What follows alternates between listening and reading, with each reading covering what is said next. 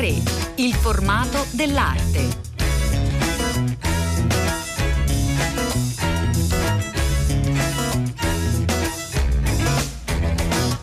Buongiorno, buongiorno, bentornati all'ascolto di A3, un 3 estivo, una 3 che vi riproporrà dei ritratti di grandi artisti, dei più grandi artisti italiani, artisti eh, che sono stati compagni di avventure di Radio 3 negli ultimi anni. Stiamo parlando degli artisti dell'anno eh, di Radio 3, forse lo ricorderete, una consuetudine ormai per chi ci ascolta, un artista prescelto dona un disegno, un'opera a Radio 3 che poi lo segue durante l'anno. Sarà l'occasione per riascoltare le parole di, dei maestri proprio del Novecento e cominciamo questa nostra galleria insieme a Giuseppe Penone. Giuseppe Penone è uno dei più importanti artisti italiani, protagonista indiscusso dell'arte povera. Andiamo ad ascoltare cosa ci ha raccontato.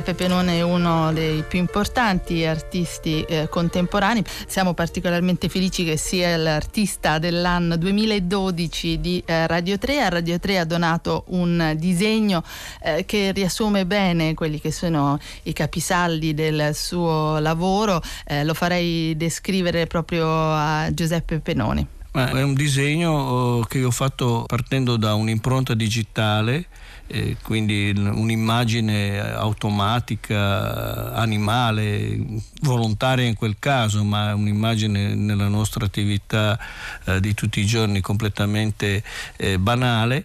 E partendo da questa impronta ho, unito tra di loro le linee che apparivano de, della pelle fino a formare un cerchio e dopo ho continuato questo cerchio spandendolo nel, sullo spazio del foglio fino a una dimensione in questo caso di, di 10-15 centimetri mi pare. Quindi con un'idea di propagazione, con un'idea di crescita eh, crescita che si trova poi nel, nel, nella diffusione delle onde di, di un sasso gettato in, in uno specchio d'acqua, ma che si ritrova anche come eh, modello di crescita nella crescita vegetale, dove l'albero cresce anno per anno quindi è in qualche modo un, un disegno che tocca diversi aspetti del mio lavoro. Ecco appunto, io eh, credo che sia molto importante cominciare da questo disegno che poi è stato eh, la, la, base per realizzare il calendario del, eh, di, di, Radio 3 per il 2012 e, e, di tornare un po' anche all'inizio del suo lavoro. I suoi primi lavori del 67 e del 68 eh, mettono proprio, la, la, portano ad agire direttamente eh, sull'albero. Sì, cioè, era un momento in cui c'era in qualche modo un ripensamento un azzeramento delle, dell'immagine. Eh, si partiva da, si cercava di, di, di partire, di lavorare eh, su, su, partendo da degli elementi di, realtà, non tanto da, del, dalla cultura, almeno io ho cercato di fare quello, da degli elementi, da dei modelli culturali, quanto piuttosto da, da quella che era la realtà che circondava. Il mio interesse è sempre stata la scultura e ho cercato quindi di eh, immaginare quale poteva essere il gesto più semplice, minimo che si poteva fare in scultura. E uno dei gesti più semplici è quello di prendere in mano un pezzo di creta e, e, e lasciarvi l'impronta della propria mano. Ovviamente questo sarebbe un'immagine poco rappresentativa perché è un'immagine che appartiene a, a chiunque abbia preso un pugno di, di, terra in mano. E allora ho pensato come questa uh, immagine così semplice, così elementare, primordiale, poteva in qualche modo eh, permettermi di identificarmi. E, e, e, ho pensato di porre una mano di, di acciaio su un albero in modo che l'albero crescendo eh, riproducesse e producesse lui l'impronta nella sua materia stessa. Quindi vedendo l'albero non come una forma statica e solida, ma come una forma in espansione e fluida. E c'era in questi primi lavori, come l'albero ricorderà appunto, eh, il desiderio di trovare una propria, di affermare anche una propria identità d'artista. Eh, lei era molto molto giovane in quel, in quel momento. Ma eh, sicuramente c'era, eh, come le dicevo, il mio interesse era la scultura e, e, riuscire a fare una scultura che riprendesse in considerazione l, la realtà, che non fosse basata solo su dei modelli eh, accademici oppure eh, di convenzioni legati a, alla storia dell'arte, eh, anche, anche recente. Ed è da questo che è partito un po' il mio lavoro e anche dalla comprensione che in qualche modo o dalla mia convinzione che in qualche modo dovevo eh, lavorare eh, con gli elementi che, che, conoscevo e che sentivo vicini alla mia formazione come persona. Ecco, eh, a questo proposito, quanto è stato importante per lei essere cresciuto in campagna, essere a contatto con la natura, adesso riguardando indietro tutto il suo lavoro? Ma è stato sicuramente molto importante. Io sono nato in un villaggio di montagna, a Garessio, un villaggio che... In Piemonte, in Piemonte Piemonte, diciamo. sì, tra i confini tra il Piemonte e la Liguria, paese ricco di, di boschi, di castagni, di, anche di acqua. Ho vissuto fino a 13 o 14 anni in modo molto libero in questo, in questo paese. Questo mi ha permesso sicuramente di, di di fraternizzare, potrei dire, con questi elementi che poi, che poi sono diventati gli elementi che hanno caratterizzato il mio lavoro.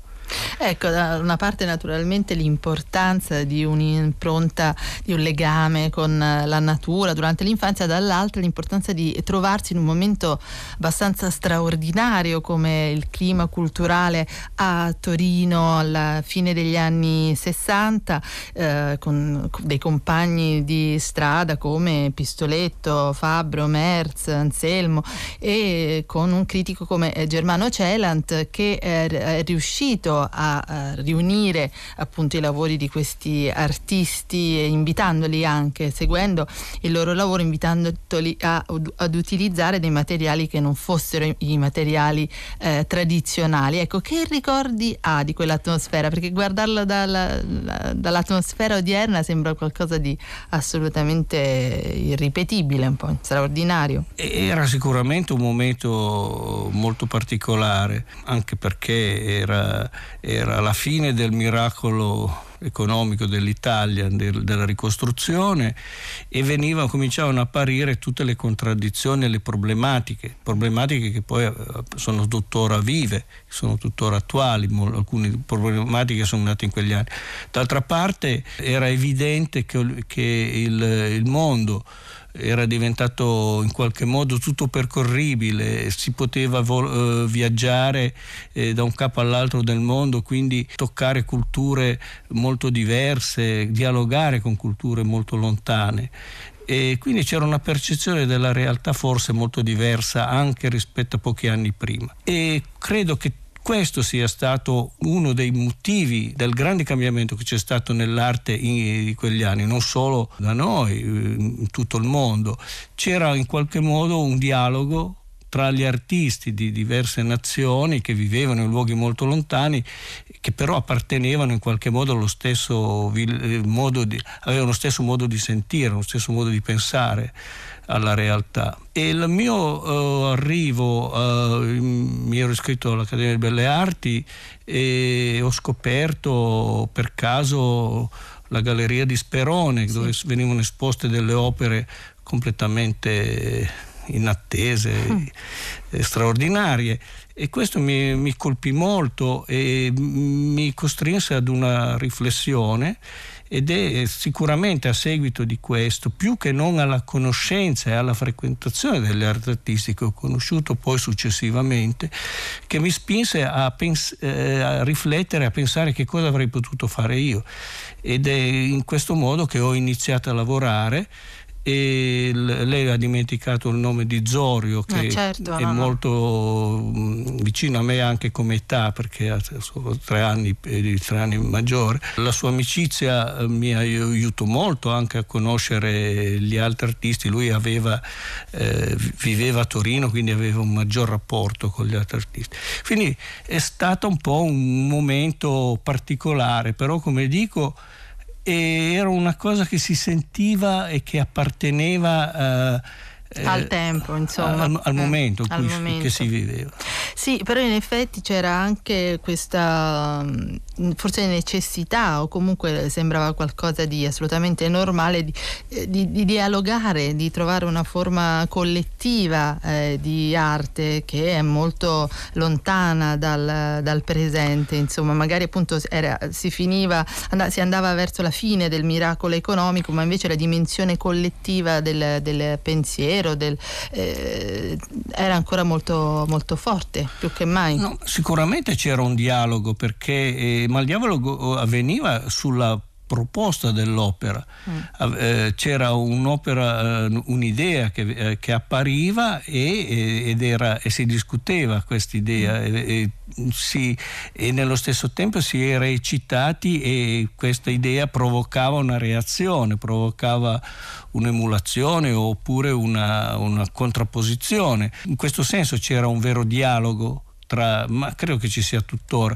E sicuramente però il fatto, il modo di vivere di allora era diverso e c'era una, una vicinanza fisica, ci si vedeva, si andava a mangiare insieme, si mm. discuteva, ci si bisticciava, insomma, cose normali. E questo è sicuramente stato un, una cosa eccezionale, ma vorrei anche dire che è stata una cosa eccezionale per la città mh, di Torino, che è la città nella quale io ho, risiedo tuttora perché era una città che non aveva una grande tradizione nel senso dell'arte, aveva la grande tradizione di Firenze, di Roma, di sì. Venezia, è una città più votata all'industria, più votata al, al, lavoro, più pragmatica sotto un certo punto di vista, che in quegli anni però aveva collegamenti, aveva dei contatti con gli Stati Uniti, col mondo mm. anglosassone, col mondo del lavoro della Germania. Beh, comunque era una città molto colta, insomma, sede di case editrici. C'era, c'era Inaudi, eh. c'era eh, sicuramente, questo sicuramente sicuro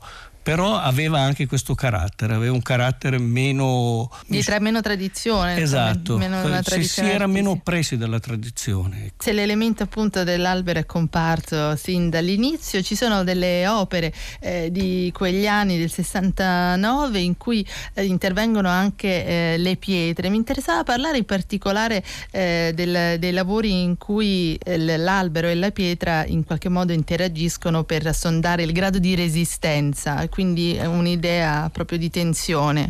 Ma eh, la, la, pietra eh, è un elemento che obbedisce alla, alla forza di gravità. Eh, l'albero è, invece sfugge alla forza di gravità, è una struttura che si costruisce eh, con la luce, è una struttura che ubbidisce a, al, a, alla luce, la luce è, è, gli dà la forma, è plasmato da, dalla presenza della luce.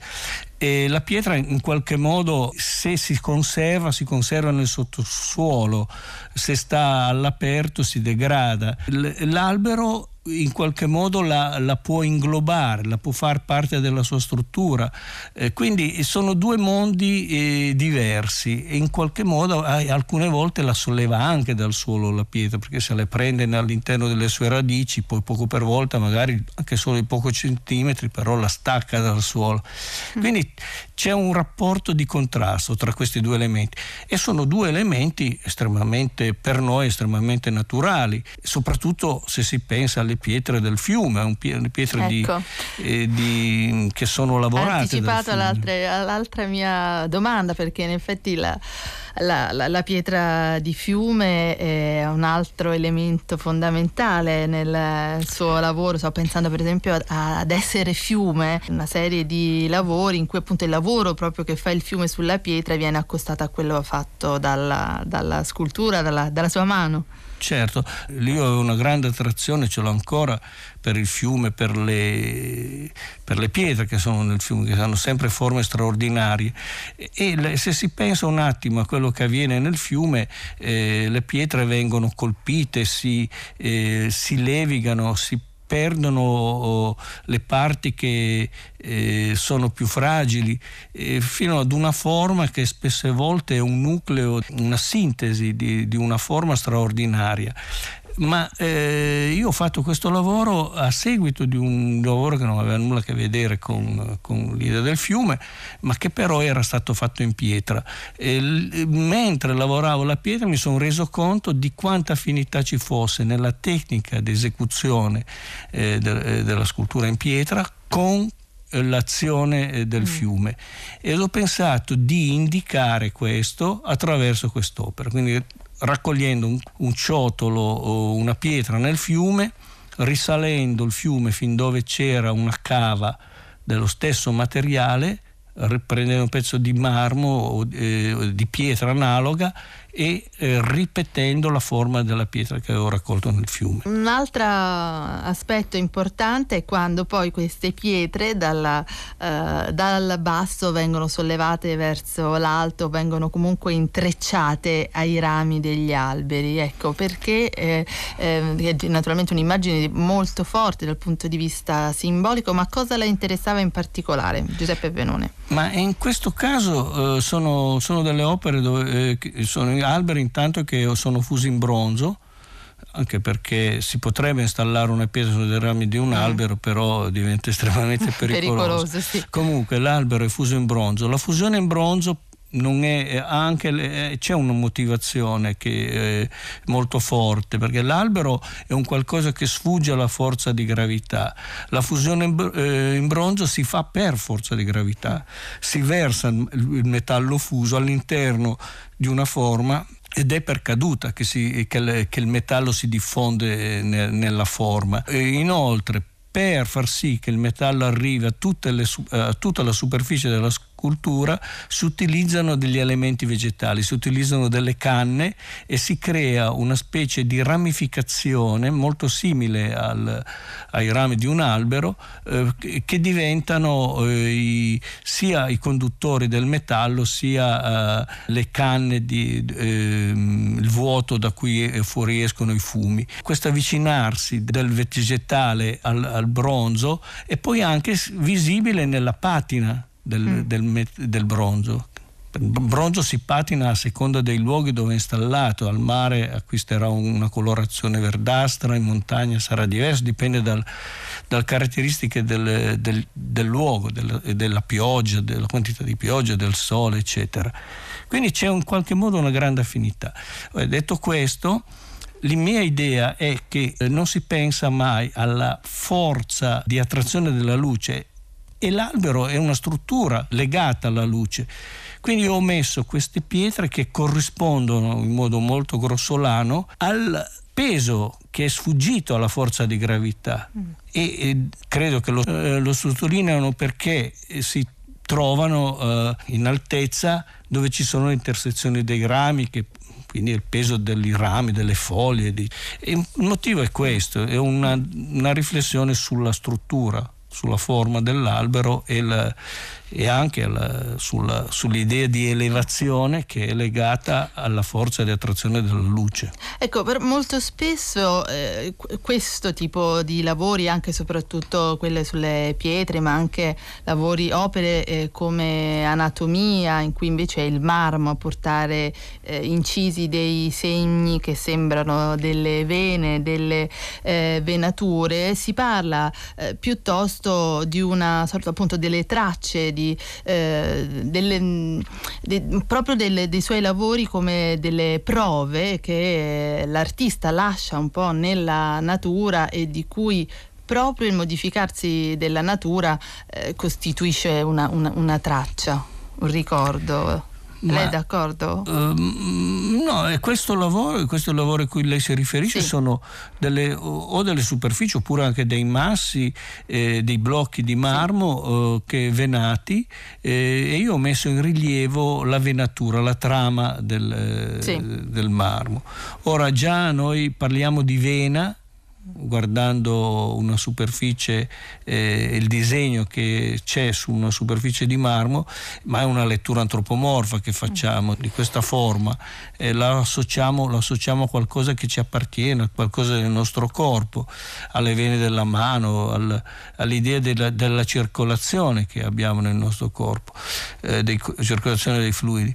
Il, eh, io ho fatto questo lavoro per indicare questo questa idea, per indicare questa idea di vitalità che, che abbiamo, che vediamo nella materia. Mm. Però in effetti nell'incisione di materiali differenti, come appunto il marmo di Carrara, ma anche il legno, con delle parti che in effetti ci fanno pensare subito, ci fanno riportare tutto a noi, all'uomo, sembra voler ribadire un po' l'appartenenza di eh, ogni regno ad un unico, eh, ad un unico regno, quello della, della natura natura? Ma eh, io sostanzialmente credo che ci sia un... Noi facciamo una distinzione tra l'uomo e gli altri elementi naturali. Eh, di fatto però questa distinzione è completamente mm. eh, arbitraria sotto un certo punto di vista. L'uomo è natura, eh, le preoccupazioni dell'uomo sull'ambiente, che per carità sono legittime, per fortuna che ci sono queste preoccupazioni, però sono legate al suo interesse, alla sua sopravvivenza. Mm. Eh, quindi è un, un atteggiamento sempre comunque egocentrico, antropomorfo, una visione antropomorfa delle, della, eh, anche della natura. Credo che per la Terra, che esista l'uomo, che non esista, cambia poco per la Terra e, e la Terra è natura. Eh, come anche ho letto da qualche parte, mi pare, tempo fa, che il peso delle formiche che mm. eh, occupano il nostro pianeta è superiore al, a, al, peso di tutti gli uomini. Questo per dire che non è che siamo per forza la, la, la, l'elemento naturale eh, più importante. Più importante. Mm. Eh, quindi la cosa importante che invece che credo sia molto importante è spendere il tempo della vita in un modo eh, equilibrato e, sereno e in sintonia con cosa ci circonda, questo credo tornando invece al suo lavoro e la sua concezione un po' di, di, scultura, da una parte sembra in fondo un'idea classica di scultura eh, per via di, di, levare, dall'altra invece è una, un'idea aperta di scultura e comprende in alcuni lavori anche sensi come l'odorato, eh, l'ascoltare attraverso appunto tutti i sensi la natura. Ecco, eh, si sente più vicino a un'idea classica della natura oppure eh, della scultura, scusi, oppure no? Ma eh, non so bene cosa si possa intendere per classico nella, nella scultura, perché la scultura noi abbiamo tantissimi esempi, abbiamo delle sculture eh, egizie dove mm. c'erano degli, l'associazione tra eh, magari il granito e il tessuto, erano vestite, erano colorate, cioè, la scultura è una, è una forma espressiva eh, che ho sempre usato tantissimi altri elementi.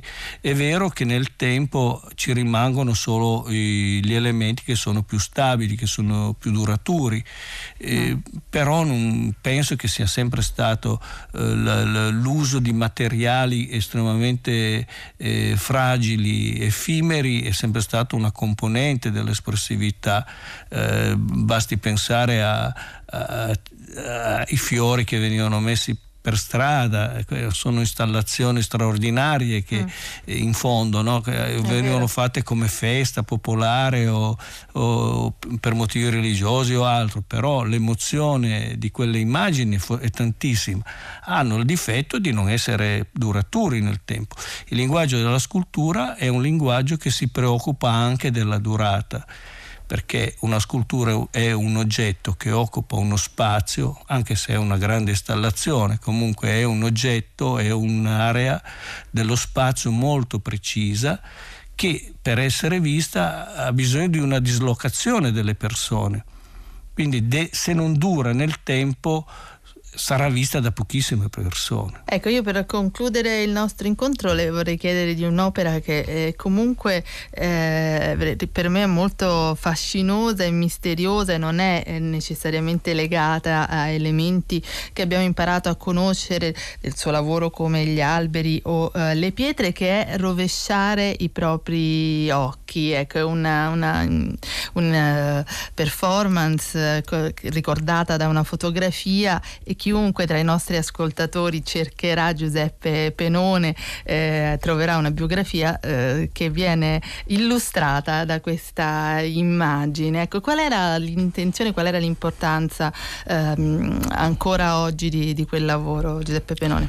Ma partiva da un'idea molto semplice, che è quella che per trasmettere, per fare un'immagine bisogna in qualche modo vedere.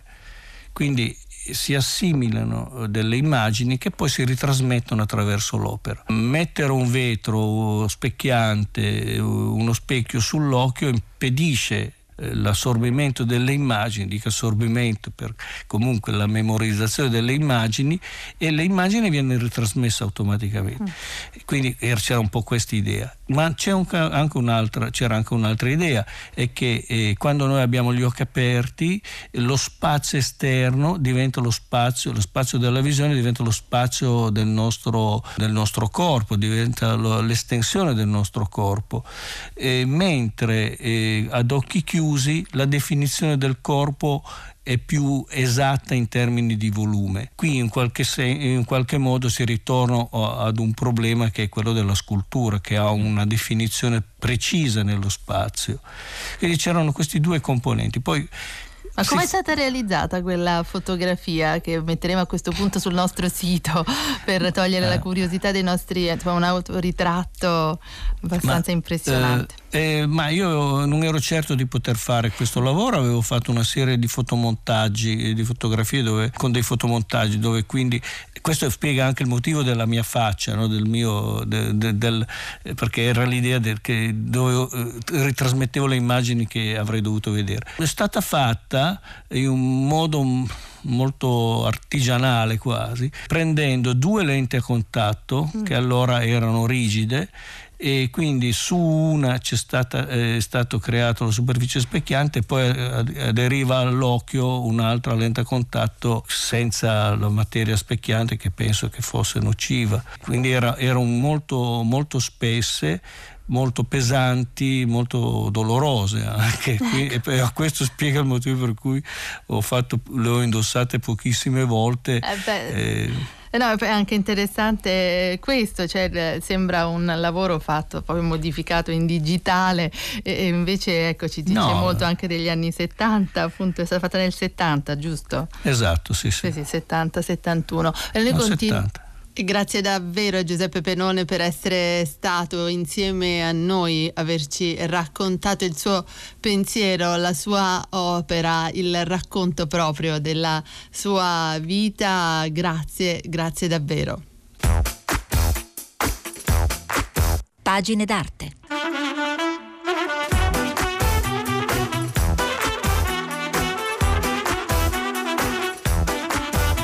E per le nostre pagine d'arte, per lo spazio dedicato ai libri e cataloghi che ci permettano di guardare al mondo dell'arte dalle prospettive più differenti, siamo con Chloe Piccoli. Buongiorno, benvenuta. Buongiorno, grazie. Chloe Piccoli insieme a Stefano Graziani è l'autrice di un libro davvero interessante che ci ha molto incuriositi, Palazzo Abatellis a Palermo è il titolo eh, di questo volume per un progetto eh, che si chiama The Hidden City. Eh, intanto chiederei a Chloe Piccoli di raccontarci proprio di cosa si tratta. Palazzo Battellis Palermo, questo libro di Humboldt, nasce dall'invito di Manifesta 12 a realizzare delle produzioni narrative all'interno della città di Palermo. E io ho raccolto questo invito immaginandomi The Hidden City, appunto la città nascosta, che è un progetto che nasce a Palermo e che sto portando avanti, eh, che ha l'obiettivo di andare a eh, osservare dei contesti eh, molto speciali all'interno di città, in questo caso il contesto molto speciale era Palazzo Abatellis per me perché è un palazzo... Come darti eh, torto. grazie è un palazzo molto interessante dal punto di vista storico perché è all'interno della Calza che è un quartiere affascinante di Palermo, è un palazzo che è stato ristrutturato nel 1954 da Carlo Scarpa che ne ha fatto uno degli allestimenti museografici più interessanti perché Carlo Scarpa ha portato un certo tipo di, eh, di, di, di architettura a Palermo dove ancora non c'era quindi ho pensato di lavorare eh, all'interno di questo palazzo, di osservare questo palazzo. E per farlo ho invitato Stefano Graziani, che è un artista che è molto interessato all'architettura, ai luoghi, agli archivi e che ha un sguardo molto speciale, eh, ovvero è in grado di eh, spostare il punto di vista. E infatti con Graziani eh, abbiamo lavorato, abbiamo iniziato a lavorare una mattina di settembre mm. all'alba insieme anche alla direttrice di Palazzo Batelli, Severina De Castro, che molto eh, non solo gentilmente ma ha sposato in, in maniera intellettuale il nostro progetto. Eh, dicevo all'alba di un uh, lunedì mattina di settembre abbiamo iniziato la visita di Palazzo Batelli e Stefano Graziani ha chiesto di spegnere le luci. Mm in modo da poterlo vedere con una luce naturale e quindi osservare le variazioni, osservare le ombre. Poi Carlo Scarpa aveva, fatto, aveva, studiato l'intero progetto con la luce naturale.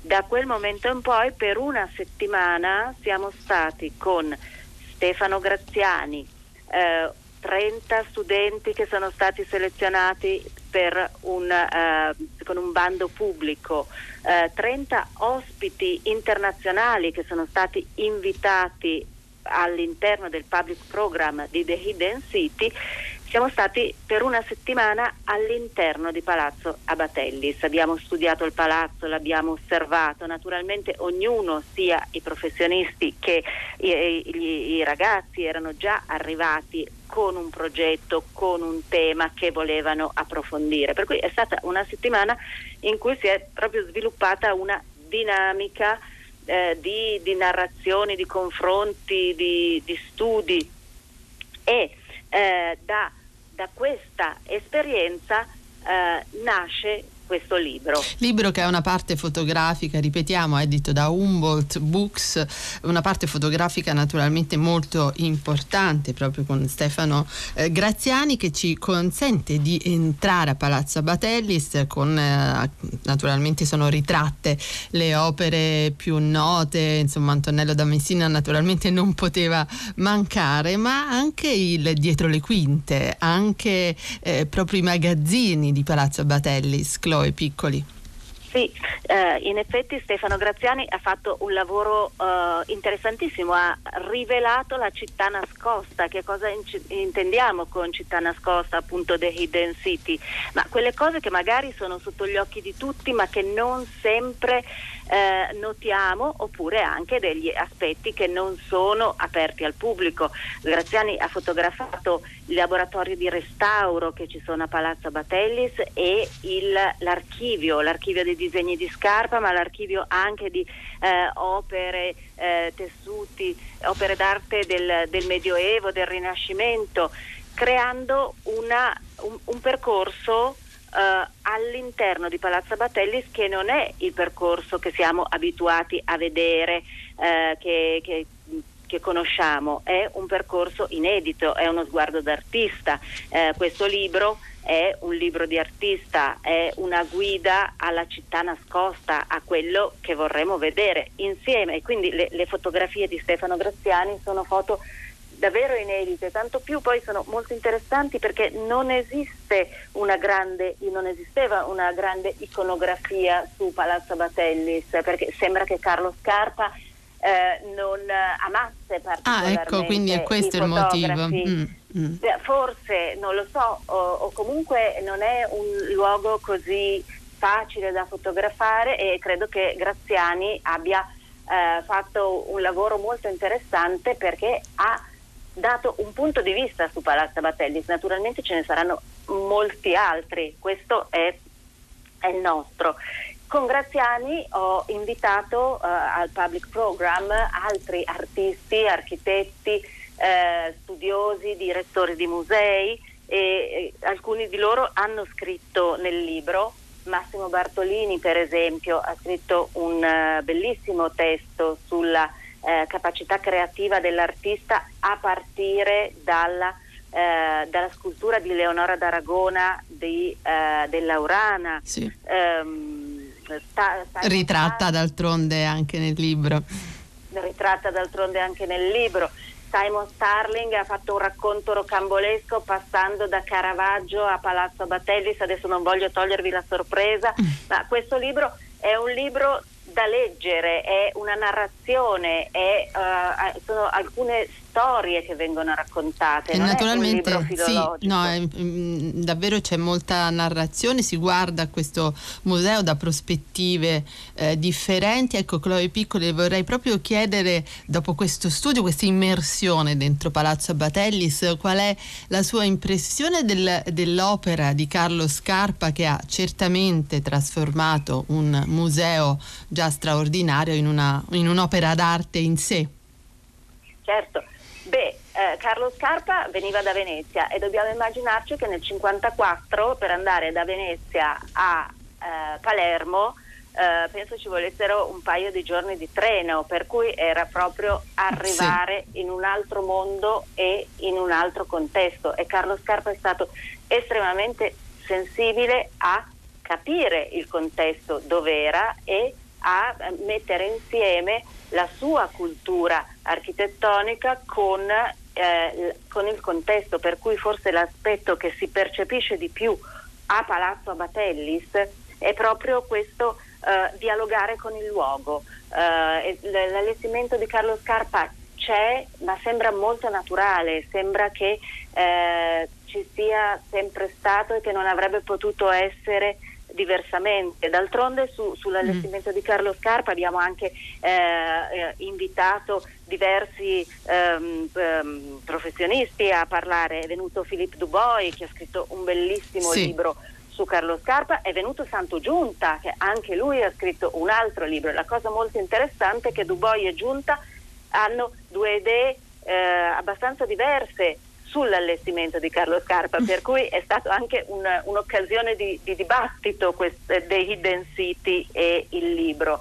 Ma si sono pronunciati per esempio anche eh, Simona Malvezzi di Kun Malvezzi che eh, eh ha fatto un, un, intervento sia nel libro che a Palermo sulla ambiguità del display, eh, proprio a partire da Carlo Scarpa. Cioè, il display è qualcosa eh, fun- soltanto funzionale all'opera oppure quando guardiamo un'opera guardiamo anche il display e a volte il display è, è estremamente affascinante come sono affascinanti i display di Carlo Scarpa.